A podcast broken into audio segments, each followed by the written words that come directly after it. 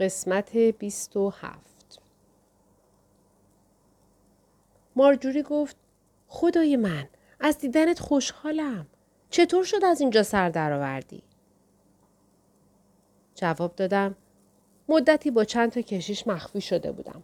آن وقت از آنجا زدم بیرون تا ویل را پیدا کنم و دیروز دستگیر شدم. چند مدت است که اینجایی؟ گفت از وقتی که مرا بالای کوه پیدا کردند. دیدم که پابلو خیلی جدی و دقیق به ما نگاه می کند. او را به مارجوری معرفی کردم. پابلو گفت حدس می زدم که باید خود مارجوری باشد. آنها چند کلمه‌ای بین هم رد و بدل کردند. سپس من از مارجوری پرسیدم دیگر چه خبر؟ گفت اتفاق زیادی نیفتاده. حتی نمیدانم چرا بازداشتم کردند. هر روز مرا پیش یکی از کشیش‌ها یا پیش یکی از افسرها برای بازجویی میبرند. میخواهند بدانند که در وینسنته با چه آدمهایی تماس داشتم و آیا میدانم که آن یکی نسخه ها کجا هستند؟ هر روز همین آش است و همین کاسه. مارجوری لبخندی زد.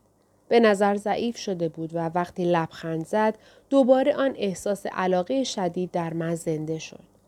از گوشه چشمهایش نگاه تند و سریعی به من انداخت. هر دو خاموش خندیدیم. وقتی غذا می‌خوردیم سکوت حاکم شد و آن وقت در باز شد و کشیشی با لباس رسمی وارد شد. مردی همراهیش می‌کرد که از قرار معلوم از افسران عالی رتبه بود. پابلو گفت سرکشیش است. افسر چیزی به سربازها که خبردار ایستاده بودند گفت و پس از آن او و کشیش طول اتاق را به طرف آشپزخانه پیمودند. کشیش نگاهی مستقیم به من انداخت و چشمهای من لحظاتی طولانی در هم گره خورد. چشم از او برداشتم و لقمه غذا به دهان گذاشتم و منتظر نماندم که نظرش به من جلب شود. هر دوی آنها از آشپزخانه گذشتند و از دری که آنجا بود بیرون رفتند. از مارجوری پرسیدم این یکی از همان کشیش‌هایی بود که باهاش حرف زده ای؟ مارجوری گفت نه، هیچ وقت ندیده بودمش. پابلو گفت من میشناسمش. دیروز از راه رسیده. اسمش کاردینال سباستیان است. سر جایم سیخ نشستم. خود سباستیان بود؟ مارجوری گفت معلوم می شود که چیزهایی راجع بهش شنیدی. گفتم همینطوره. او در مخالفت کلیسا با کتاب خطی نفر اول است. به نظرم از هیئت پدر سانچز دارد می آید. مارجوری پرسید پدر سانچز دیگر کیه؟ تا آمدم لب باز کنم و چیزی بگویم، آن سربازی که ما را همراهی کرده بود سر میزمان آمد و با سر به من و پابلو اشاره کرد که دنبالش راه بیفتیم. پابلو گفت وقت ورزش است. من و مارجوری نگاهی به هم کردیم. چشمانش از دلشوره‌ای باطنی حکایت می‌کرد. گفتم نگران نباش، سر غذای بعدی باهات حرف میزنم. همه چیز درست می‌شود. توی راه از خودم پرسیدم آیا این خوشبینی‌ام واقع بینانه و معقول است؟ اینها هر وقت دلشان بخواهد می توانند ما را سر به نیست کنند بی آنکه اثری از خود به جا بگذارند. سرباز ما را به تالاری کوتاه راهنمایی کرد و از آنجا ما را به سمت دری برد که به پله‌های بیرون منتهی می‌شد. از پله‌ها پایین رفتیم و وارد حیاط خلوتی شدیم که دیوارهای بلند سنگی داشت. سرباز دم ورودی ایستاد. پابلو با اشاره سر به من گفت که همراه او دور تا دور لبه حیاط راه بروم. در حین راه رفتن پابلو چند بار خم شد و چند شاخه گل که در گلکاری‌های کنار دیوار در آمده بود چید. پرسیدم کشف و شهود هفتم دیگر از چی حرف می‌زند؟ خم شد و گل دیگری چید.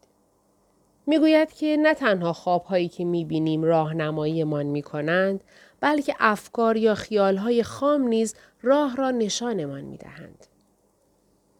بله، پدر کال هم همین را میگفت. حالا بگو ببینم خیالهای خام چطوری راه را نشانمان میدهند؟ آنها صحنه‌ای اتفاقی را نشان می‌دهند و این اشاره‌ای است که این اتفاق شاید رخ بدهد.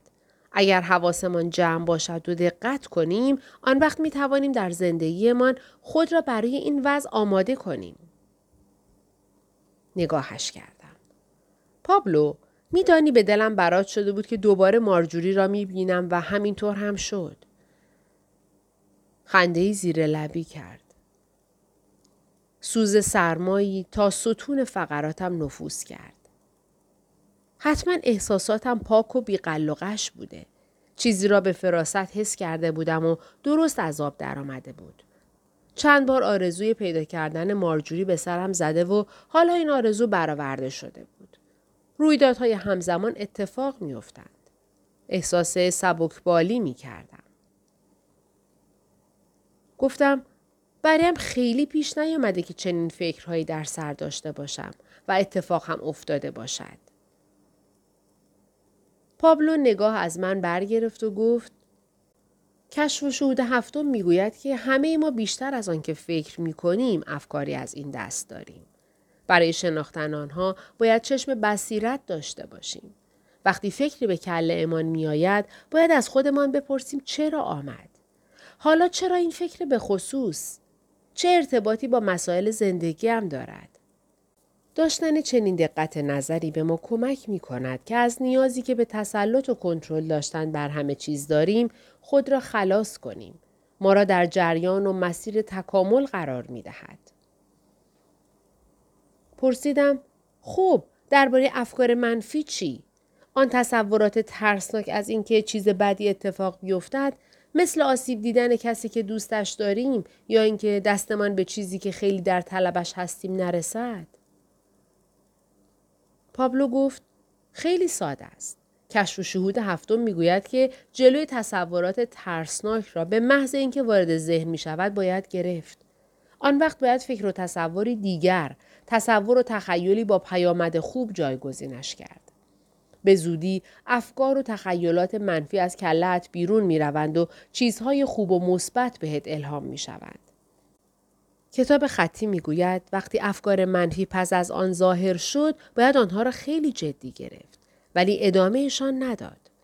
مثلا اگر این فکر به سراغت آمد که ماشینت می خواهد خراب بشود و از کار بیفتد و کسی می آید و می گوید بیا سوار ماشین من بشو، آن وقت قبول نکن.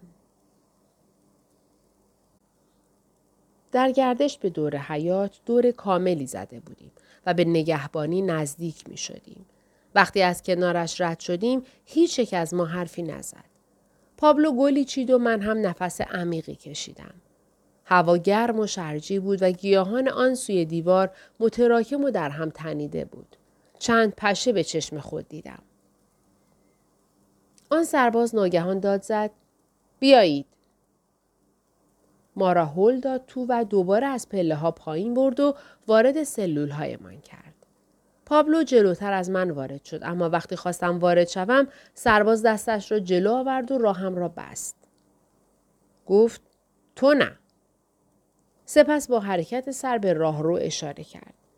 پس از گذشتن از راهرو از پله های دیگری بالا رفتیم و از همان دری که شب پیش وارد شده بودیم خارج شدیم. در محوطه پارکینگ پدر سباستیان را دیدم که داشت از در عقب سوار ماشین گنده‌ای میشد. راننده‌ای در را پشت سر او بست. سباستیان باز هم لحظه‌ای مرا ورانداز کرد. سپس برگشت و چیزی به راننده گفت. ماشین به سرعت دور شد. سرباز به زور سقلمه مرا به طرف جلوی ساختمان برد. وارد ساختمان شدیم و به طرف یک دفتر رفتیم. بهم دستور داد که روی صندلی چوبی بنشینم که کمی دورتر از میز سفید فلزی بود. دقایقی بعد کشیش ریزنقشی با موهای حنایی رنگ و تقریباً 30 ساله وارد شد و بی آنکه به حضور من در آنجا اعتنایی بکند پشت میز نشست. مدت 1 دقیقه پرونده‌ای را به دقت مرور کرد. سپس سرش را بالا گرفت و به من نگاه کرد. عینک گرد و دور طلایی‌اش به او ظاهر متفکرانه ای داده بود.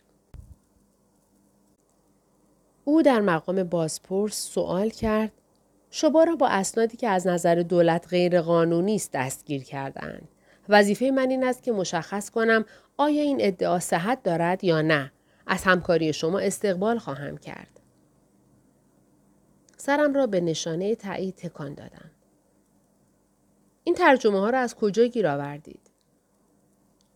گفتم سر در نمی آورم. آخر چرا باید نسخه های یک کتاب خطی قدیمی غیر قانونی باشد؟ گفت حکومت برای خود دلایلی دارد. لطفاً فقط به سوال جواب بدهید. پرسیدم چرا کلیسا دخالت می کند؟ گفت زیرا این کتاب خطی سنت های دینی ما را نقض می کند. تصویر غلطی از واقعیت و ماهیت معنوی ما ارائه می دهد. در حالی که حرفش را قطع کردم و گفتم ببینید من هم درست می خواهم همین موضوع را بفهمم. من فقط توریستی هستم که به این کتاب خطی علاقه‌مند شده. از جانب من خطری متوجه کسی نیست. فقط می‌خواهم بدانم که چرا این همه اسباب نگرانی شده. سردرگم به نظر می آمد. انگار سعی می‌کرد بهترین روش را در مورد من به کار بگیرد. من هم از روی عمد روی جزئیات تکیه می‌کردم. با دقت و احتیاط گفت کلیسا احساس می‌کند که این کتاب خطی مردم ما را گمراه می‌کند. در مردم این فکر را القا می‌کند که می‌توانند درباره شیوه زندگی خود تصمیم بگیرند بدون آنکه قانون شرع را در نظر بگیرند. کدام قانون شرعی؟ یکی از آنها فرمانی است که می‌گوید به پدر و مادرت احترام بگذار. منظورتان چیه؟ کتاب خطی مسائلی را در مورد پدر و مادر به باد انتقاد می‌گیرد و بنیاد خانواده را سست می‌کند. گفتم فکر می‌کردم از خاتمه دادن به رنج‌های دیرینه و پیدا کردن دیدی مثبت به زندگی واقعی صحبت می‌کند. گفت نه اینطور نیست، گمراه کننده است. اصلاً نباید احساس منفی در میان باشد. آیا پدر و مادر نمی‌توانند اشتباه کنند؟ پدر و مادر هر کاری از دستشان برمی‌آید می‌کنند. بچه‌ها باید آنها را ببخشند. اما این همان چیزی نیست که کتاب خطی به شرح و توضیحش می‌پردازد؟ آیا بخشیدن زمانی پیش نمی‌آید که ما جنبه‌های مثبت دوران کودکیمان را ببینیم؟ صدایش را که خشم در آن موج می‌زد بلند کرد. آخر این کتاب خطی بر پایه کدام مرجعیتی حرف می‌زند؟ چطور می‌توان به آن اعتماد کرد؟ دور میز شروع به راه رفتن کرد و همچنان خشمگین به من خیره شد. گفت شما نمی‌دانید از چی صحبت می‌کنید. مگر محقق دینی هستید؟ فکر نمی‌کنم. شما سند و گواه بارزی هستید از همان سردرگمی که این کتاب خطی ایجاد کرده. فکر نمی کنید که تنها به خاطر قانون و مرجعیت و اقتدار در این دنیا نظم برقرار شده؟ چطور می توانید نسبت به اولیای امور و مراجع صلاحیت دار در این مسئله تردید کنید؟ چیزی نگفتم و همین انگار او را بیشتر از کوره به در کرد. گفت بگذارید چیزی به شما بگویم. جرمی که شما مرتکب شده اید مجازاتش سالها زندان است. هیچ وقت گذرتان به زندانهای پرو افتاده؟ آیا کنجکاوی یانکیم آبانه شما را وادار می کند که بفهمید زندانهای ما یعنی چه؟ می توانم ترتیبش را بدهم.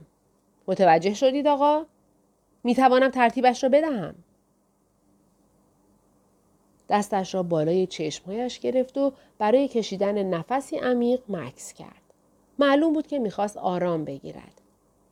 به این دلیل آمدم اینجا که کشف کنم چه کسی از این نسخه ها دارد و این نسخه ها از کجا می آیند. یک بار دیگر ازتان سوال می کنم. این ترجمه ها از کجا به دستتان رسیده؟ فوران خشم او مرا آکنده از دلهوره و نگرانی کرده بود. با این سوال ها موقعیت خودم را بدتر می کردم. اگر با او همکاری نکنم چه بلایی سرم می آورد؟ تازه چطور می توانستم پای پدر سانچز و پدر کال را هم به میان بکشم؟ گفتم پیش از آن که پاسخ شما را بدهم باید کمی فکر کنم. برای لحظه‌ای به نظر آمد که باز هم خشم و غضب بر او چیره شد. آن وقت آرام گرفت و قیافه‌اش نشان می داد که بسیار خسته است. وقتی به سربازی که دم در ایستاده بود اشاره کرد که مرا ببرد، خطاب به من گفت تا فردا صبح به شما فرصت می دهم. به دنبال سرباز دوباره از راه رو گذشتم و مستقیما به سلول رفتم. به هیچ حرفی وارد سلول شدم و روی تخت خوابم دراز کشیدم. احساس کردم خسته و از پا افتاده‌ام. پابلو از پنجره میله‌ای به بیرون نگاه می کرد. پرسید با پدر سباستین حرف زدی؟ نه، کشیش دیگری بود. میخواست بداند این نسخه ها را کی به من داده. تو چی گفتی؟ چیزی نگفتم. ازش فرصت خواستم که فکر کنم و او هم تا فردا به هم وقت داد. پرسید چیزی درباره کتاب خطی نگفت؟ توی چشمای پابلو نگاه کردم، اما این بار او سرش را پایین نینداخت. گفتم کمی درباره کتاب خطی و اینکه چگونه مرجعیت سنتی را تضعیف می‌کند صحبت کرد. آن وقت شروع به داد و قال و ترساندن من کرد. پابلو واقعا حیرت زده شده بود. همان کشیشی نیست که موهای قهوه‌ای و عینک دورگرد به چشم دارد؟ چرا؟ پابلو گفت پدر خوستوس است. دیگر چه گفتی؟ گفتم با نظر شما موافق نیستم که کتاب خطی سنت را تضعیف می کند.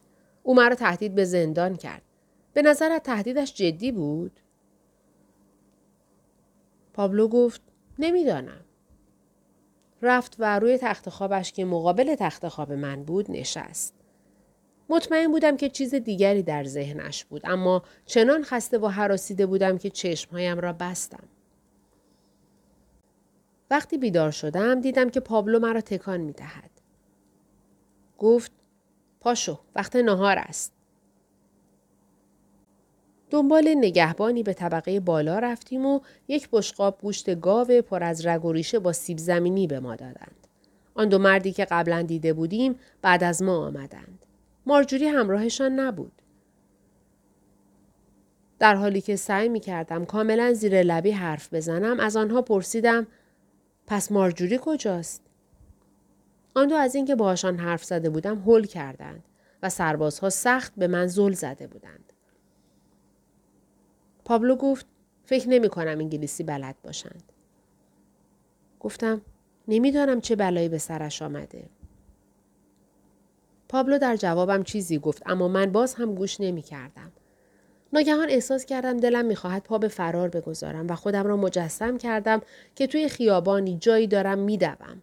سپس تند و چابک از دری گذشتم و احساس کردم دیگر آزاد شدم. پابلو پرسید داری به چی فکر می‌کنی؟ گفتم داشتم صحنه فراری را در ذهنم مجسم می‌کردم. چی داشتی می‌گفتی؟ پابلو گفت صبر کن. این فکر را ولش نکن. شاید مهم باشد. چه جور فراری؟ توی کوچه یا خیابانی می دویدم. آن وقت خودم را به دری رساندم. این احساس بهم دست داد که با موفقیت در رفتم. پابلو پرسید نظرت درباره این تخیل چیه؟ گفتم چه می دانم؟ به نظرت نمی آید که از نظر منطقی به حرفایی که می زدیم ربطی داشته باشد؟ یادت هست که درباره چی حرف می زدیم؟ آره، داشتم سراغ مارجوری را می گرفتم. فکر نمی کنی بین فکر تو و مارجوری ارتباطی وجود داشته باشد؟ ارتباط آشکاری به فکرم نمی رسد. ارتباط پنهان چی؟ من که ارتباطی نمی بینم. آخر فرار من چه ربطی می تواند به مارجوری داشته باشد؟ به نظر تو فرار کرده؟ به نظر می آمد توی فکر فرو رفته است. داشتی درباره فرارت فکر می کردی ها؟ گفتم آره درسته. شاید می خواهم بدون او فرار کنم. نگاهش کردم. شاید هم می خواهم همراه او فرار کنم. گفت این همان چیزی است که من حدس می زنم. اما آخر او کجاست؟ نمیدانم. غذایمان را بدون رد و بدل کردن حرفی تمام کردیم. گرسنه هم بود اما غذا به نظر خیلی سنگین می آمد. نمیدانم چرا احساس خستگی و وارفتگی می کردم. گرسنگیم به سرعت از میان رفت.